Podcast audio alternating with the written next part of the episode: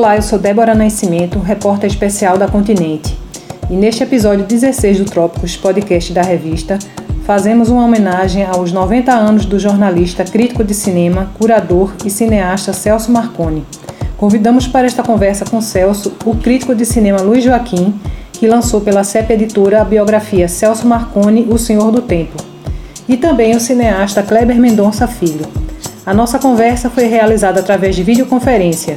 Gostaria de começar perguntando a Luiz Joaquim como foi o processo para fazer essa biografia. Bom, primeira coisa que você pensa quando você é convidado a fazer uma biografia é de caramba, que é desafio, né? Maluco. Tentar é, reproduzir ou contar ou é, apresentar a vida de uma pessoa num livro. Né? De partida, isso já é fracassado, né? Porque como é que você vai sintetizar uma vida em um livro ou numa, sei lá, num compêndio? Não dá. E aí, é, mas assim, tinha esse atrativo da coleção Perfis aí da CEP, porque é, eu poderia fazer isso de maneira romanceada. Né? Então, assim, o que, o que havia de cômico eu poderia deixar mais cômico, o que havia de dramático eu poderia deixar mais dramático. E na medida que o Celso me alimentava com as informações, né, eu ia correndo conferir, é, é, apurar e, e, bater os dados, né, e, e aí esses dados cresciam, essas informações cresciam, e aí para desenhar uma narrativa é, visual, como você falou aí, né, era muito fácil, porque eu tinha muitos elementos. A cata desses elementos foi difícil, porque muita coisa aconteceu há 70 anos, né, 80, 60 anos. E aí o acesso a jornal da época não é tão não é tão não é tão simples, não é tão fácil. Isso deu muito trabalho. E, e, e lógico que eu me apoiei também em depoimentos e, e, e vários livros assim, né? O que também já é uma dificuldade, porque casos específicos do livro é, já foram muito bem contados. Então, como danado você vai contar isso, né? Que, que, que, é, que audácia sua, né? De contar uma história tão bem já apresentada, né? E, e, e como fazer isso de maneira é, atraente. É, é, isso foi desafiante. A, a, primeira conversa com o Celso, oficialmente em função do livro, foi em 30 de abril do ano, do ano passado. Com ele, eu tive é, 14 é, entrevistas, né? cada uma durando ali entre uma hora e meia, duas horas, até quase três horas, uma ou outra. Né? Mas ao todo eu conversei com. É, foram 32 entrevistas, assim, 14 com o Celso. E, e, e eu te confesso que quando eu saía da, da do bate-papo com o Celso, acho que eu nunca falei isso para ele.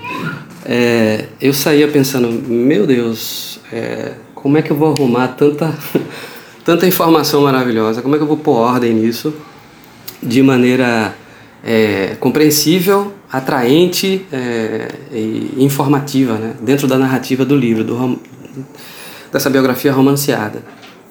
E aí, mas enfim, os caminhos a gente vai encontrando aos poucos, né? É um trabalho delicioso, na verdade. Celso, como é que foi para você resgatar essas histórias de 70, 80, né, até 90 anos atrás. Como é que foi é, trabalhar esse volume todo de informação da sua vida, da sua família, dos amigos, dos lugares que você morou? O que eu estou sentindo atualmente é, é muito em função da minha idade. Quer dizer, eu estou 90 anos, eu estou achando assim, 90 anos é o fim da vida. Está entendendo? Então, as emoções que eu estou vivendo muito agora é em função dessa coisa. Eu, eu, eu vejo é, 90 anos, por, por, exemplo, eu me lembro de César Leal, morreu com 90 anos. O lançamento de um livro, assim, é uma coisa importante. É, uma moça perguntou, você está, assim, como é que você está se sentindo porque tem essa biografia. Quer dizer, eu, eu acho que realmente, quando você, se a CEP escolheu eu, entre outras pessoas, para fazer a biografia, quer dizer, é um reconhecimento de trabalho, né? Eu acho que é, é bom, pra, inclusive, para os jornalistas, está entendendo? Como eu, é, pensar assim, a gente pode ter um reconhecimento além do, do salário. Sim, e realmente o resultado está muito bom, porque é, é uma biografia que você se emociona, que você ri com as histórias ali que estão sendo contadas, muito bem contadas por Luiz Joaquim. É uma história que ele é. contou, ele, ele não fez assim uma análise sobre a, a forma como eu escrevi. Ele não fez isso, né? Ele fez uma, uma, uma história, uma coisa mais narrativa, falando em, em coisas particulares da minha vida, né? Entrevistando meus filhos tal, netos. Eu queria saber uma coisa, Celso. O, hoje a gente está num momento do Brasil onde há um retrocesso muito claro em relação ao que a gente já viveu no Brasil. Né? Eu, claro, Luiz, a gente. É, nós éramos crianças nos anos 70, eu nasci em 68. E você viveu é, intensamente como homem na mídia, como observador da cultura. É, anos muito difíceis que, que, que, de maneira muito estranha, a gente está tendo uma reedição disso agora, de maneira diferente, claro, mas, mas alguns dos valores daquela época estão voltando. E, e eu queria entender uma coisa que eu nunca soube do ponto de vista histórico. Se você, como homem da mídia, como jornalista, como observador da cultura, como alguém que emite opiniões, se você é, se viu em situações de, de de intimidação clara e objetiva é, ao longo desse período que vamos colocar aí mais ou menos 15 anos muito dramáticos, anos 60 até 70 e alguma coisa, início da reabertura. É, e eu queria entender como é que você navegou isso, como homem e como e como alguém que, que observa a cultura e, e, e no momento em que a cultura estava sendo muito suprimida e, e, violentada. Um pouco do que a gente começa a sentir agora hoje, é, nesses anos pós-golpe e no governo Bolsonaro. 58, 59, eu trabalhei no Diário de Pernambuco. Estava bem no Diário de Pernambuco, foi, aí, aí veio a última hora eu, eu, eu era amigo de Múcio Borges da Fonseca, que foi a pessoa que coordenou a, a última hora aqui no Recife, e, e, e ele me convidou para trabalhar lá. E eu pedi demissão do Diário de Pernambuco, que eu tinha duas, dois cargos, eu era repórter e era chefe do arquivo de redação do Diário. Quer dizer, tinha um bom salário, tudo. E, mas mesmo assim, deixei e fui para lá. Quer dizer, aí em 64, quando teve o golpe, é, para mim foi um, um baque, assim, terrível, né? Quer dizer, além de passei quatro meses preso no exército, no quarto exército, Aí voltei a trabalhar em 66. Esse período que eu passei de 64 até 66, quer dizer, eu tinha um emprego no, na, no IAPI. E, e, e, aí o salário pequeno, eu tinha, já tinha família, dois filhos, três filhos.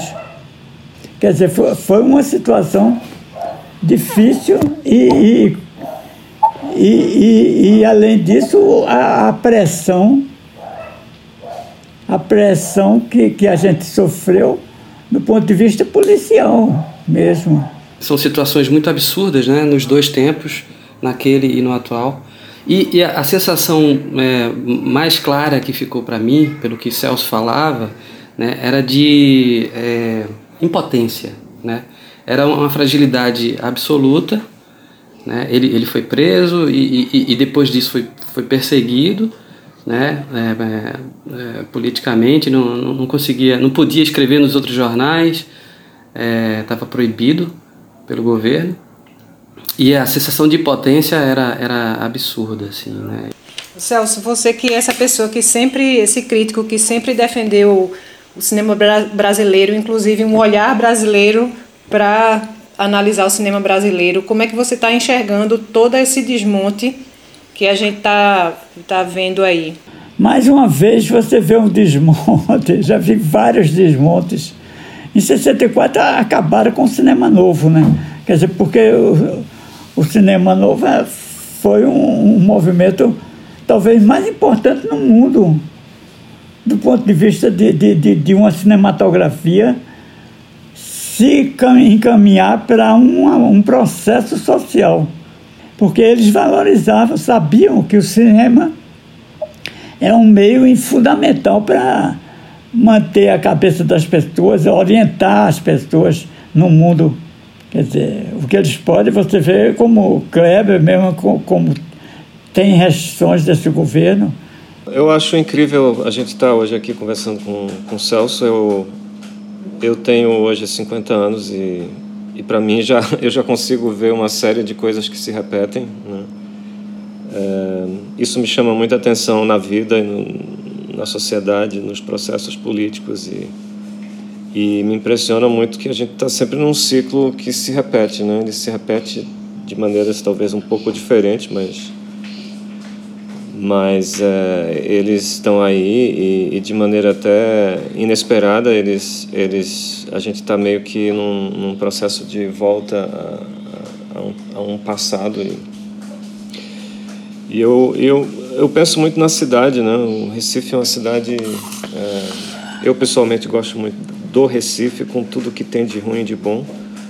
E eu não sei se Celso falaria um pouco sobre, sobre a percepção dele da cidade ao longo desses anos todos, né? porque eu acho que as alterações feitas à cidade elas são elas podem ser vistas como naturais dentro de uma perspectiva histórica e arquitetônica mas às vezes eu acho que a nossa cidade ela ela mexem muito com ela né? e, e os interesses de dinheiro terminam pré, remoldando a cidade é, e aí eu não sei, eu, eu, acho que quando você trabalha com cultura, você tem termina tendo um, um, uma cadeira privilegiada no sentido de observar o que estão fazendo com a cidade. Eu não sei se, se esse é um tema que é caro a, a Celso ou, ou se ele teria alguma coisa a observar.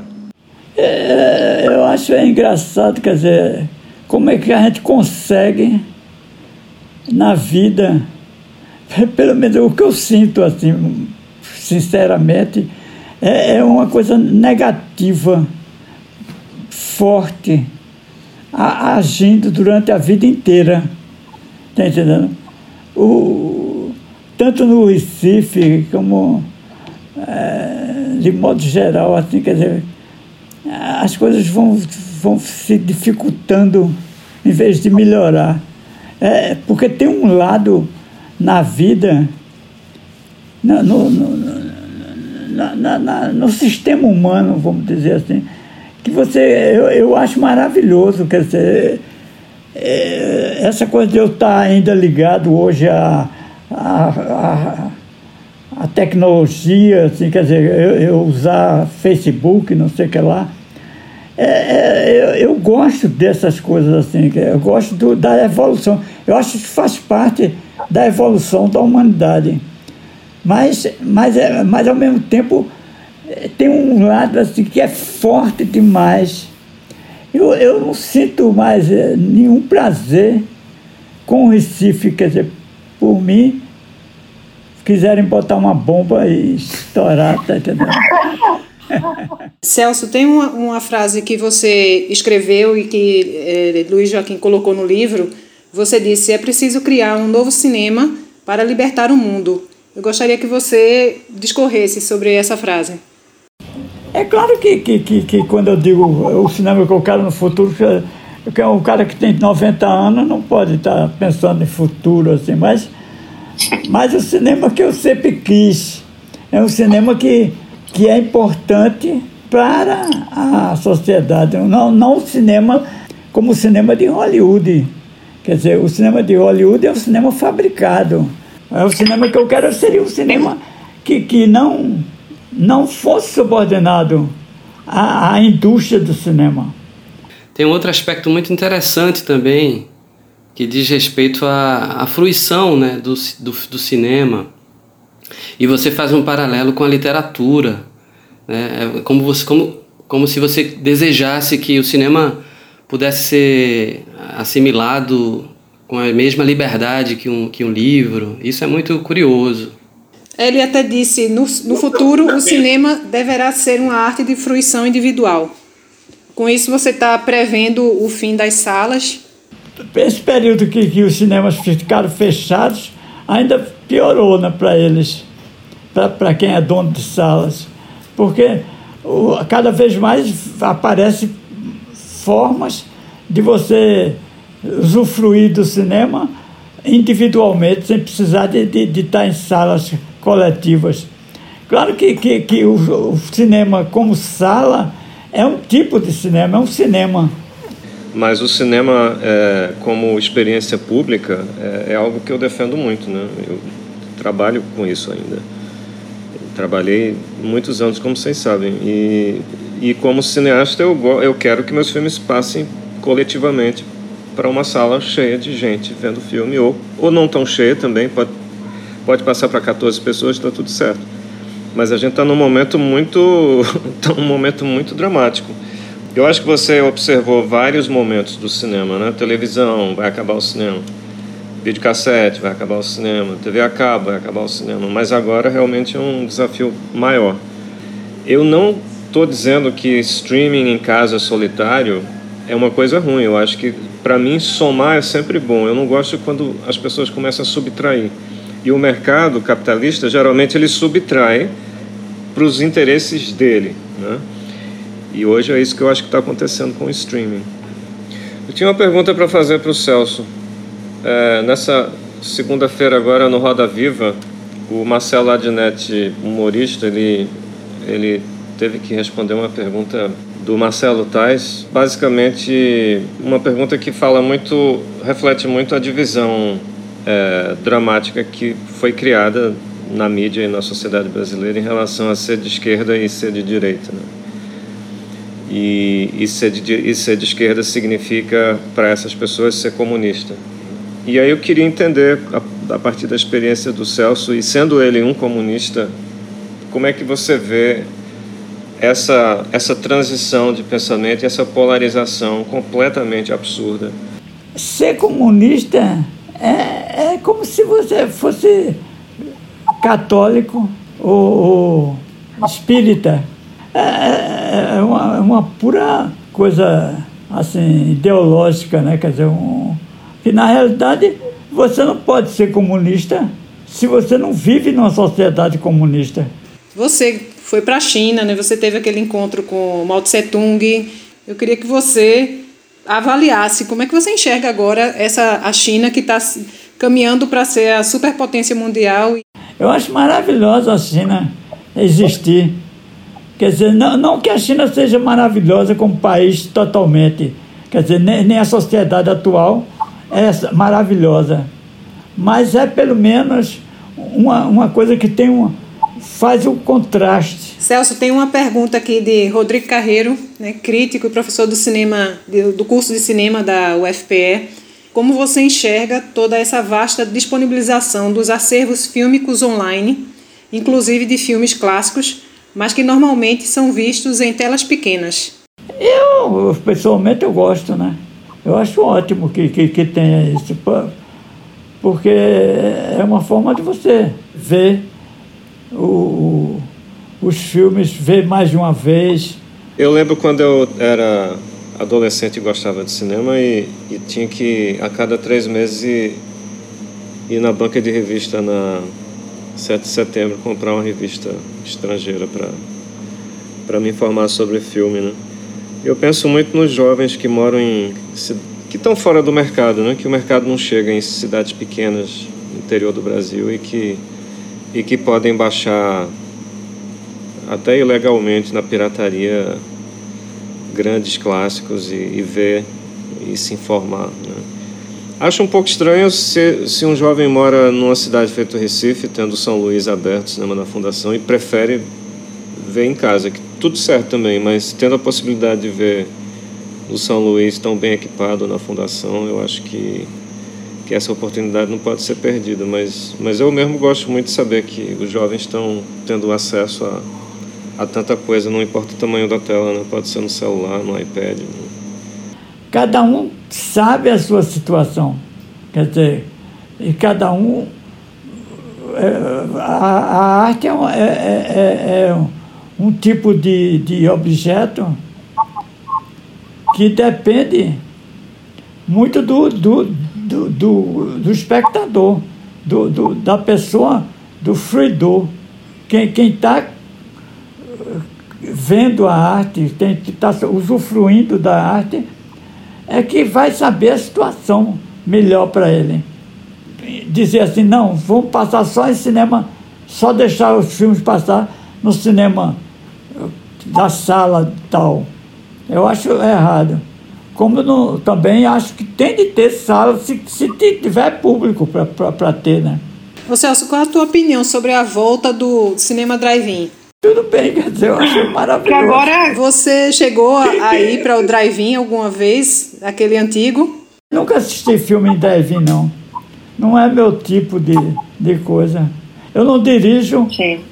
nunca dirigi, nunca dirigiu, mas já teve um motorista. Celso, por um momento na vida dele, ele comprou um carro, um Skoda. Eu não sei como esse carro veio parar no Recife, mas Celso tinha um carro produzido é, no leste europeu, na Tchecoslováquia. E como Celso não, não dirigia, porque por causa da vista, é, ele tinha uma pessoa que ajudava ele, levava eles para os lugares. E aí o Wilson Leal, o crítico é, de João Pessoa, veio para o Recife e Celso foi buscá-lo como motorista. E aí qual foi a frase dele, Celso? Esses pernambucanos são foda. Infelizmente, essa história que é maravilhosa e tem outros desdobramentos. E essa não coube no livro, essa não deu. Celso, gostaria que você falasse dessa experiência de publicar as suas críticas no Facebook, porque você tem toda uma trajetória publicando em jornais e no Facebook a gente tem um feedback instantâneo né, de tudo que a gente publica. Aí eu queria que você falasse sobre isso, sobre essa experiência dessa troca de olhares sobre o cinema. Eu acho ótimo publicar no, no Facebook. Quer dizer, só não acho bom porque não ganho dinheiro, né? Isso é fundamental.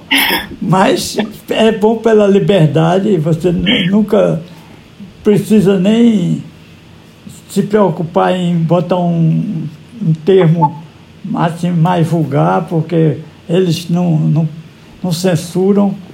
Né? E, e é, é, é uma forma de eu, por exemplo, eu ver um filme e a, às vezes você tem vontade de, de, de falar sobre aquele filme para um amigo. Aí você pode não ter um amigo assim de repente, aí você Aí eu escrevo ali, quer dizer, pelo menos é um, uma maneira de você continuar a escrever. E, e, e, aí me dá toda a liberdade de como eu gosto de escrever, sem, sem precisar. Por exemplo, porque eu estava pensando, se você vai escrever. Quando eu escrevia na última hora, eu tinha uma forma de escrever. Quando eu fui escrever no Jornal do Comércio, eu, eu tive outra forma. Até teve pessoas que reclamaram ou você escrevia não sei o que lá, e agora. Mas eu não é, é, eu sei, sei que eu não, mudar, não mudei meu pensamento. Mudei a forma de, de, de, de falar, de, de escrever. Quer dizer, a última hora era um jornal que tinha uma posição mais abertamente de esquerda, e, e o Jornal do Comércio uma posição tentando ser, ser independente, né, tal. E, e, e aí você, na, na, na, no Facebook, você escreve o que você acha. Quer dizer, é você mais, é, é bem você o que está escrito ali. Mais de que em qualquer órgão que você escreva. Até uma, um blog de alguém que tem, tem uma, uma visão. E ali você não precisa nem. Por exemplo, minhas crônicas que, que, que, eu, que saem no, no, no Facebook, algumas saem em, em, no vermelho, que é o, o site do, Partido Comunista do Brasil, né? Aí, quando sai, é, Urariano ele faz uma revisão. Aí ele fica assim, não, não, não mexa. Ele, não, no começo ele ficava preocupado porque ele mexia alguma coisa e, e, e, aí ficava diferente do que eu tinha publicado no, no coisa. Disse, mas não se incomode, pode mexer como você quiser. Tá entendendo? Agora, é, no Facebook eu quero botar como com o erro que eu, que eu, que eu escrever. Deixar com o erro mesmo. E já tem alguém catalogando aí esse material, porque já é muito texto, né? Que você está publicando já há algum tempo, né? Pois é, eu próprio né, sou uma pessoa logicamente interessada aí no que o Celso produz nos dias de hoje e, e assim, eu converso com ele, às vezes eu leio um, um texto que eu acho muito impressionante, assim, bastante valioso, né? E aí eu peço a autorização dele para publicar no, no, no, cinema escrito, né? No, no, site, no meu site. Por exemplo, né? Ele escreveu um texto sobre a vida invisível de Eurídice Guzmão. Né? Na verdade, ele fez uma ele fez uma provocação né, a respeito da linguagem literária do livro da Marta Batalha para o, o, que, o que se transformou né, o, a história em filme, o filme do Carim. Né? O texto ficou tão interessante que a, a Marta Batalha teve acesso né, e fez um elogio é, belíssimo assim, ao texto de, de Celso. Ele escreveu sobre um filme de Godard que havia sido proibido no Brasil e ele assistiu no, no MUBI e eu também publiquei esse texto. Ele fez uma tradução, não sei se Kleber viu, ele fez uma tradução da crítica de Bacurau, é, que foi escrita pela Caê.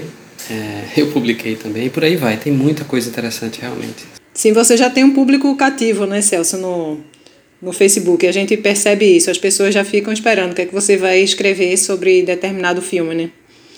Mas eu queria perguntar a você sobre o cinema brasileiro hoje a sua visão do cinema brasileiro hoje. Você que é muito fã do cinema novo, né, que você a formação do seu olhar foi através do cinema novo. Eu queria que você falasse sobre esse cinema brasileiro feito hoje.